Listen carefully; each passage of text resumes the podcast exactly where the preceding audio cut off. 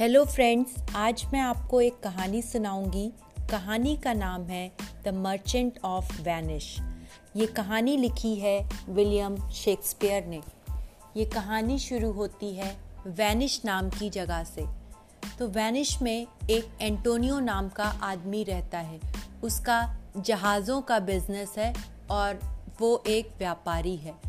तो वो लोगों को बहुत ही कम इंटरेस्ट पर कम ब्याज पर लोन देता है और उसका एक फ्रेंड है बसानियो।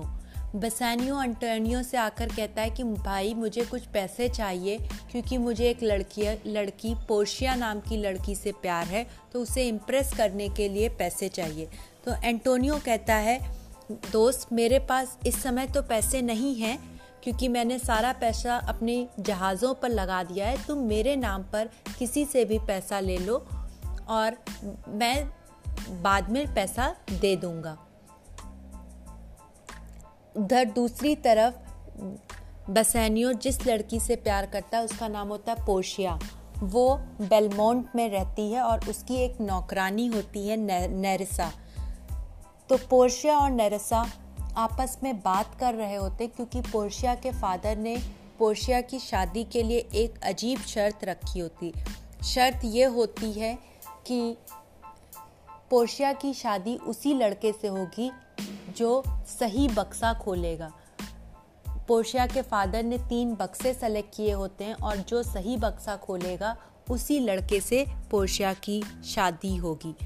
तो सबसे पहले मोरक्को का प्रिंस आता है और वो सोने का बक्सा खोलता है, जो कि गलत होता है। और दूसरी, उसके बाद एरगन का प्रिंस आता है, वो चांदी का बक्सा खोलता है और वो भी गलत होता है। तो पोशिया और नरसा इस बात से बहुत परेशान होते हैं। पोशिया कहती है, इस वजह से क्योंकि कोई भी सही बक्सा नहीं खोल रहा, पता नहीं मेरी शादी होगी कि नहीं होगी।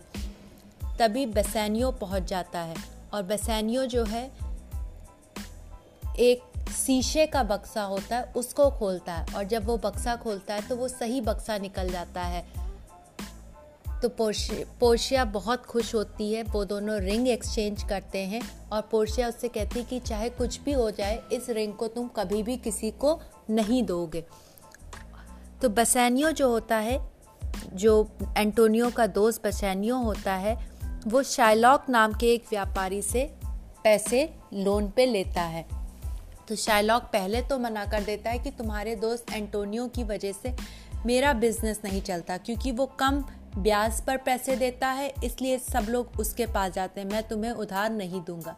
लेकिन बाद में शाइलॉक बिजनेसमैन होता है, वो कुछ सोचता है और कहता है, ठीक है, मैं तुम्हें पैसे दे दूँगा। लेकिन अगर तुमने टाइम पर पैसे नहीं वापस किए तो मैं एंटोनियो का एक पाउंड मांस ले लूँगा, काट लूँगा उसके शरीर से। तो बसैनियो राज़ी हो जाता है। एंटोनियो कहता है, इसमें कोई बड़ी बात नहीं है। मैं टाइम पूरा होने से पहले ही जैसे ही मेरे जहाज़ आएँगे, मैं तुरंत पैसा दे दूँगा। और इस शाइलॉक व्यापारी की भी एक बेटी होती है, उसका नाम होता है जसिका तो जसिका ये लोग जुइश होते हैं और जसिका एक क्रिश्चियन लड़के लॉरेंजो नाम के लड़के से प्यार करती है। और वो लॉरेंजो से शादी करना चाहती है। तो एक रात में जसिका जो है, अपने फादर का सारा पैसा और ज्वेलरी लेकर लॉरेंजो के साथ भाग जाती है। और अगले दिन साइलॉक को बहुत अफसोस होता है कि उसकी बेटी तो गई गई, साथ में सारा पैसा भी लेकर चली गई।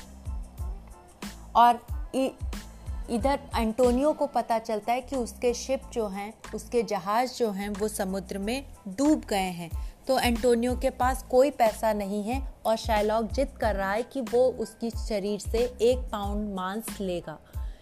इस बात से एंटोनी बहुत परेशान होता है और वो बेसैनियो उसको मैसेज करता है कि बेसैनियो, आकर मेरी मदद करो क्योंकि शाइलॉक मेरे शरीर से एक पाउंड मांस लेना चाहता है। तो बेसैनियो के साथ बेसैनियो का एक फ्रेंड ग्रेजैनियो भी होता है। तो ग्रेजेनियो को पोशिया की नौकरानी नरसा से प्यार हो जाता है। तो वो दोनों भी आपस में शादी कर लेते हैं। और जब बसैनियों को ये मैसेज मिलता है कि उसका दोस्त एंटोनी मुसीबत में है तो वो तुरंत बेलमॉल्ट छोड़कर वैनिश जाता है। और वहाँ पर जब पहुँचता है तो वो शायलॉक शायलॉक के पास जाता और ज़्यादा रुपए देने के लिए इंटरेस्ट ज़्यादा देता, लेकिन शायलॉक कहता, नहीं टाइम ख़त्म हो गया है। टाइम के बाद मैंने कहा था कि मैं पैसे नहीं लूँगा। और अब तुम्हारे दोस्त एंटोनी के मैं शरीर से एक पाउंड मांस लूँगा। क्योंकि वो एंटोनी से बदला लेना चाहता है। तो एंटोनी बहुत परेशान होता है कि मैं क्या करूँ। तभी जो पोर्शिया होती है, पोर्शिया को लगता है कि कुछ ज़्यादा प्रॉब्लम हो गई है तो वो वैनिश जाती है वकील बनकर और वो अपना नाम रखती है बेल्थजर। एक वकील बनती है और अपना नाम रखती है बेल्थजर और जाकर कोर्ट में एंटोनियो की तरफ़ से बोलती है। वो शायलॉक से शर्त रखती है कि शायलॉक, अगर तुम्हें एंटोनी के शरीर का एक पाउंड लेना है तो ले लो, लेकिन एक बूंद भी ब्लड नहीं आना चाहिए। अगर एक बूंद भी ब्लड आया तो तुम्हारा सारा सामान, तुम्हारा सारी प्रॉपर्टी ले ली जाएगी और तुमको मार दिया जाएगा।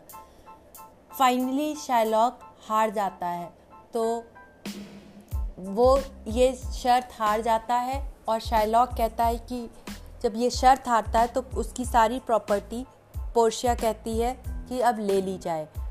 लेकिन एंटोनियो कहता है कि नहीं, सारी प्रॉपर्टी हम नहीं लेंगे, सारी प्रॉपर्टी तुम आधी प्रॉपर्टी चर्च को दे दो और आधी प्रॉपर्टी तुम अपनी बेटी जसिका को दे दो और तुम भी क्रिश्चियन बन जाओ।